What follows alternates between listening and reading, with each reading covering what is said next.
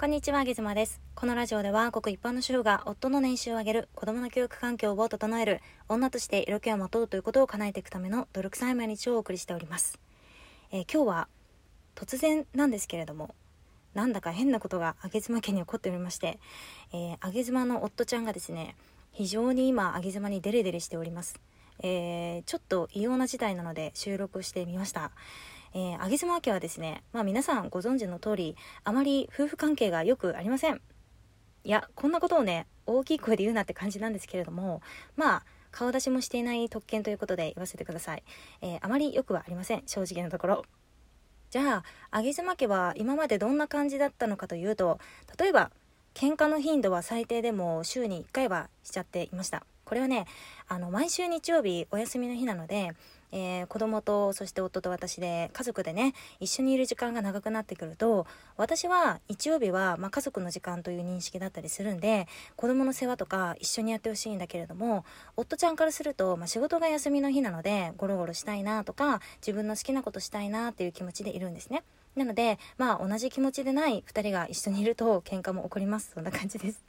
えー、あとはね、毎日話す時間としては、まあ大体1時間から2時間くらいかなと思います。夜ご飯の時に少し話したり、大体あとは子供が、えー、子供が寝る時に、寝かしつけの時に話す感じです。全く話さない日っていうのも、まあ少ないですが、たまにあったりはします。仕事の状況によりっていう感じですね。あとは、えー、家族旅行とかは全然行ってません、最近は。あの、行こうって言われるんだけど、私が嫌だって言ってます。もうね、あの、目に見えてるんですよ。日曜日みたいな感じで、あの、結局私が旅行の準備を全部することになり、えー、旅行に行っている最中も子供をなんやかんや私が見て、えー、旅行先に着いたら、じゃあ夫ちゃんはリラックスしようみたいな感じだけど、いやいや子供いるからリラックスできないじゃんみたいなあげ妻ちゃんがいるっていうね、自分のことあげ妻ちゃんって言っちゃいましたしたけれども、あげ妻ちゃんでいいでしょあげ妻ちゃんがいるっていうそういう感じです。だからね、こんな感じかな。皆さんのところはどうでしょうかうん、しかし、まあ、こんなあげ妻家の冬の時期が続いていた あげ妻家なんですけれども、最近は春の兆しがね、ちょっとずつ見えてきました。えー、最近はどんな感じかというと、例えば、夫ちゃんが、えー、私がね、寝落ちするまで毎晩足のマッサージをしてくれるようになりました。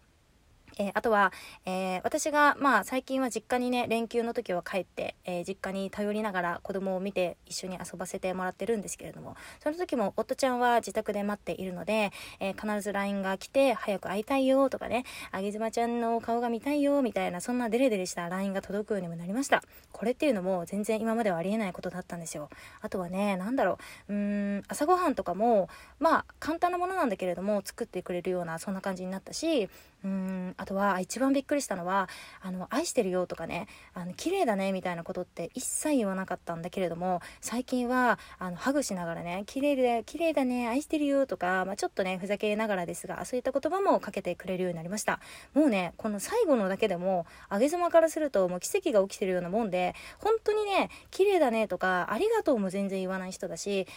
うーん、なんなら、いただきますとか、ごちそうさまとかも言えないような人で、なんかそういうね、ちょっと、なんでしょうね、人間の基本的な部分みたいなところがない方なんですよ。まあこれはね、うーん、いいか悪いかちょっと置いといて、まあそういう方なんですよね。だから、そんな彼が愛してるよとかね、綺麗だねとかっていう言葉をかけてくれる、くれるようになったっていうのは、もう私からするとすごい奇跡が本当に起きてるようなものなんですよ。けど、よくうんなんでそんなことが起きてるのかっていうのが、まあ、理由が実は全然わからなくて初めはちょっとねなんか怖かったんですよなんかね気味が悪いというかあ急にどうしちゃったのみたいな感じで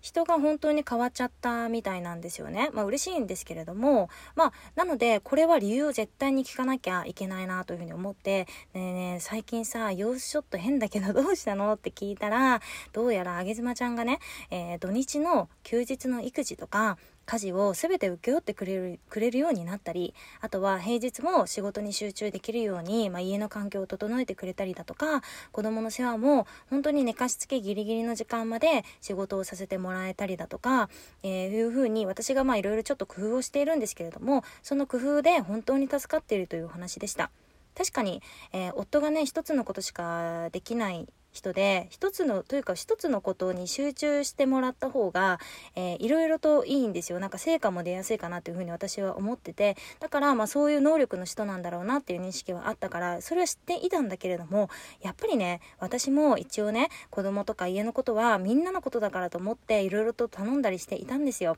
けどそれは最近私はちょっと覚悟を決めて一切言わなくなって休日も、まあ、このように実家に頼りながら夫にはね負担を一切かけないようにしました。もう本当に仕事に集中してみたいな感じでやったんですよね。でぶっちゃけねきついんですよ。体はこっちの方がきついんだけれどもその方が、うん、私も精神衛生上すごく安定しているし夫も生き生き仕事をしているので、まあ、一緒に生活をする上でねお互いがご機嫌で入れるのであればこっちの方がいいかなという私の今の印象です。まあそれが大きな要因だったみたいで夫は私が夫のことを、えー、理解してくれたというふうに感じていて、まあ、その恩返しじゃないですけれども私に優しくしてくれているみたいなそんな感じだそうです。ただねこのやり方ってうん絶対に参考にはしていただきたくなくて だってうん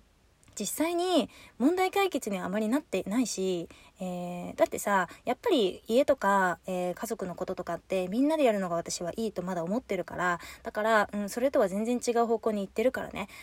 問題解決になっていないと思うんですけれどもあと子供をね連れて実家まで行くのも3時間ぐらい運転していくのでそれも大変だしね、うん、っていうふうに思うんだけれどもだからこの作戦って長くは絶対に無理だと思っててとりあえず1年ぐらい私も覚悟を決めて頑張ろうかななんて思っております。もうね夫にもそれは言ってあって1年後はもう絶対に仕事に余裕持たせてくれよみたいな頼む頼むぞみたいな感じで脅しております。まあどうなることやら。そんなこんなで収録しようかちょっと悩んだんですけれども。まあ一意見としてご参考になれば幸いです。ちょっと今上妻家に変化が訪れているなみたいな感じで聞いてもらえたら嬉しいです、まあ、皆さんは上妻のような強行突破をあまりせずにね何か和解してうまくやっている方法などありましたらぜひぜひぜひとも教えてください。よろしくお願いいたします。ということで上妻でした。バイバイ。